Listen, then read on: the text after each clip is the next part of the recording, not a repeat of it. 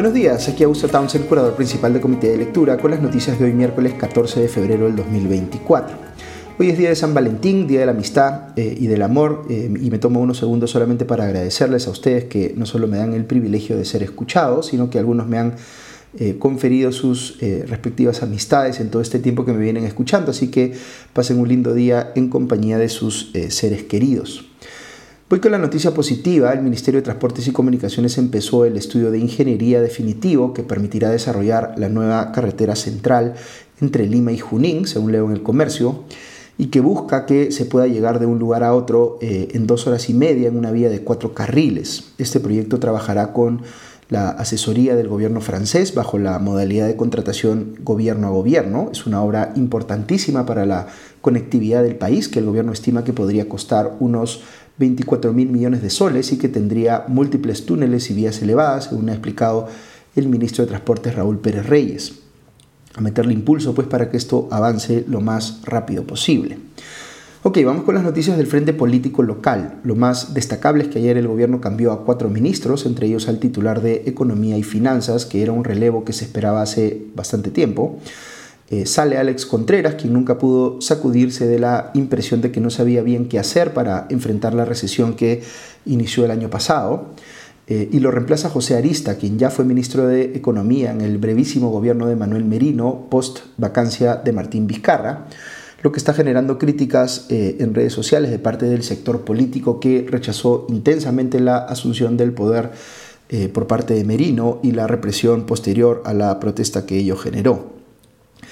También están anotando que eh, Arista tiene investigaciones penales por su pasado como gobernador regional de Amazonas, mientras que del otro lado se destaca más bien que fue eh, antes viceministro de Hacienda y que no lo hizo más y tuvo también otros cargos importantes en temas de presupuesto y en la SUNAT. Eh, un asunto que va a generar ruido respecto de Arista es que, según leo en el comercio, en la investigación del caso Los Intocables de la Corrupción, en el que está implicado el expresidente Martín Vizcarra, eh, hay una captura de un chat del 25 de enero entre el ex jefe de eh, Provías descentralizado, el hoy detenido César Revilla, y el ex ministro de Transportes de Vizcarra, Edmer Trujillo, en el que hablan justamente de Arista, que es paisano amazonense de Trujillo. Este le confirma a Revilla que Arista ya había recibido una llamada del primer ministro Alberto Tarola para tomar el MEF. Esto es delicado y Arista va a tener que explicar sus vinculaciones con personajes como Trujillo y Revilla que están en el foco de la tormenta ahora por su aparente participación en este eh, supuesto caso de organización criminal vinculado al gobierno de eh, Vizcarra. Por otro lado, el saliente ministro Contreras ha dicho que le deja a Arista, entre comillas, una economía reactivada y en expansión que ya ha generado, entre comillas, condiciones para una recuperación. Contreras está convencido de que sus planes y acciones sí han funcionado o que la ligera recuperación de la economía es atribuible a lo que él ha hecho. Eh, la pregunta que uno se tiene que hacer aquí es si necesitamos hoy un ministro más cercano a la responsabilidad de Hacienda, es decir, de cuidar el dinero público o de economía, eh, es decir, de pensar cómo se dinamiza la, eh, por ejemplo, inversión privada. En otros países estas cosas están en ministerios separados, por ejemplo. Pero bueno, Arista tiene un gran reto por delante y eh, sí se puede decir, o yo me atrevería a decir, que la salida de Contreras se justifica y que había tardado demasiado en llegar. Otro cambio importante se da en la cartera de energía y minas. Sale Oscar Vera Gargurevich, quien no estaba haciendo un trabajo particularmente bueno reactivando las inversiones minero-energéticas, y más bien se le criticaba que fuese una suerte de representante de los intereses de una empresa estatal, Petroperú, o del sindicato de esta empresa estatal, en un ministerio que más bien debía tomar decisiones para controlar los excesos en los que estaba incurriendo esta última y que la eh, ha llevado pues al borde de la quiebra.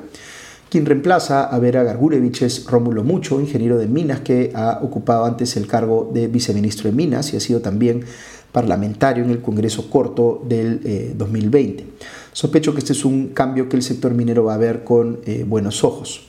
Luego de eso veo que sale Albina Ruiz del Ministerio del Ambiente y es reemplazada por Juan, eh, Juan Carlos Castro Vargas, quien ha sido jefe de la Autoridad Nacional del Agua. Eh, es un biólogo que ha estado también a cargo de áreas naturales protegidas en el Instituto Nacional de Recursos Naturales, el INRENA, según leo en eh, La República. Finalmente en defensa sale Jorge Chávez Cresta y es reemplazado por Walter Enrique Astudillo, general de división del ejército en situación de retiro, que ha sido antes director general del Centro de Altos Estudios Nacionales, el CAEN, de la mencionada arma. Chávez Cresta había recibido eh, críticas tras evidenciarse que integrantes de bandas criminales en Ecuador tenían eh, eh, armamento usado por las Fuerzas Armadas peruanas. ¿Qué impresión tengo en general sobre estos cambios ministeriales? Creo que son una mejora, particularmente relevo en energía y minas, y ojalá podamos decir en breve que Arista le imprimió otra dinámica y sentido de urgencia a la gestión del MEF y por supuesto que supere pues, estos cuestionamientos iniciales que le están haciendo. Paso a otras noticias en lo relacionado a las declaraciones del ex asesor de Patricia Benavides, Jaime Villanueva. Veo que ha salido el aludido fiscal eh, José Domingo Pérez a dar sus descargos. Pérez ha dicho que se somete a las investigaciones a las que hubiere lugar, pero que rechaza lo dicho por Villanueva respecto de que el periodista Gustavo Gorriti de IDL Reporteros, entre comillas, eh, dirija las investigaciones fiscales en el caso Lavajato o que la periodista Romina Mella, eh, del mismo medio, haya tenido un escritorio eh, en la oficina del equipo Lavajato donde supuestamente revisaba y tomaba notas de carpetas fiscales, como dio a entender eh, irónicamente Villanueva, como diciendo que tenía pues acceso a información privilegiada y espacios donde no le correspondía estar. También cuestionó Pérez lo dicho por Villanueva en el sentido de que tuvieron que hacer, entre comillas, malabares administrativos para garantizarle un bono eh, que le correspondía como fiscal anticorrupción al pasarlo al equipo Lavajato. Pérez dice que no ha dejado de ser fiscal anticorrupción y por eso no ha perdido sus derechos laborales como tal. Eh, y negó además eh, haber sido eh, entrevistado por el propio Villanueva para cambiar de puesto en la fiscalía, pues él entró al Ministerio Público a través de un concurso de méritos. Lo otro que cuestionó Pérez es que Villanueva haya dado todas estas declaraciones en el marco de una investigación que no es específicamente contra él o contra Rafael Vela o contra Pablo Sánchez, sino más bien contra Patricia Benavides y que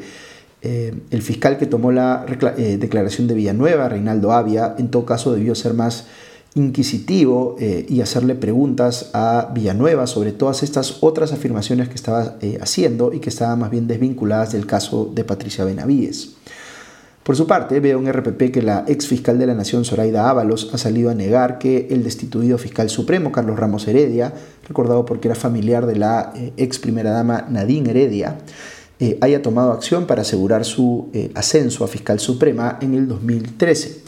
Ábalos dijo que fue nombrada fiscal suprema por unanimidad en la época en la que existía el Consejo Nacional de la Magistratura, predecesor de la Junta Nacional de Justicia, y que fue esa misma institución la que destituyó a Ramos Heredia. Dijo que no es coherente decir que Ramos Heredia tenía el poder en el Consejo Nacional de la Magistratura para promoverla a ella, pero que no lo tenía para evitar que más bien a él lo destituyera. También reiteró Ábalos que es falso, según dice que le haya dicho a eh, Rafael Vela, que no investiga a Martín Vizcarra por el caso Chinchero. Otra cosa que veo que se está destacando en los medios, particularmente en la República, es la declaración de Villanueva cuando alega que la relación entre Patricia Benavides y Rafael Vela era buena, pero que comenzó a resquebrajarse por una disputa por protagonismo aparentemente relacionada a la extradición del expresidente Alejandro Toledo, al ir Benavides a recibirlo cuando supuestamente Vela creía que le tocaba hacerlo a él. Villanueva dice también que él y Vela eran muy amigos y que fueron presentados por la propia Benavides. Eh, por momentos las declaraciones de Villanueva más parecen una telenovela, pero estos detalles de contexto, eh, de ser corroborados, son importantes también para entender pues, las motivaciones o las alianzas que puede haber habido entre los actores investigados en este caso. Otra amistad que es importante investigar a fondo es la del ex ministro aprista y supuesto asesor en la sombra de Patricia Benavides, Hernán Garrido Leca, eh, y el miembro de la Junta Nacional de Justicia, Guillermo Thornberry. Si en efecto este último estaba, por ejemplo, filtrando la información a Río Leca, que este luego utilizaba en su relación con Patricia Benavides, eh, me parece que sí podría haber sustento para investigarlo o imputarle falta grave a Thornberry. Pero para ello, por supuesto, como les digo, hay que investigar a fondo lo que Villanueva alega sobre eh, estos personajes. Thornberry ha admitido su amistad, entre comillas, de largo tiempo con Garrido Leca, según cita el comercio, pero rechazó preliminarmente lo dicho por Villanueva eh, sobre él. Eh, eh, ha dicho que conversaba con Garrido Leca solo de temas culturales y de realidad nacional y que esclarecerá en todo caso lo que se le imputa cuando declare para la Fiscalía el 2 de abril. Hay un interés especial aquí en comprobar si Thornberry tomó pues, alguna acción o no en la Junta Nacional de Justicia para facilitar el nombramiento por parte de esta de Juan Antonio Fernández Gerí como jefe de la Autoridad Nacional de Control del Ministerio Público, que era presuntamente algo que Garrido Leca quería lograr para poder sacar de su cargo a Rafael Vela. En Noticias del Congreso veo en la República que la Subcomisión de Acusaciones Constitucionales aprobó los informes de calificación de las denuncias constitucionales contra el expresidente Pedro Castillo por la inmovilización social obligatoria decretada el 5 de abril del 2022, día en que iba a haber una protesta en contra de su gobierno. Eh, también contra la ex primera ministra Betsy Chávez por su rol en el eh, golpe de Estado de Castillo y contra el ex eh, juez supremo, el fugado César Inostroza, por tráfico de influencias agravado vinculado al caso de los cuellos blancos del puerto. Las dos primeras son denuncias de la congresista Patricia Chirinos y la tercera de la suspendida fiscal de la Nación, Patricia Benavides.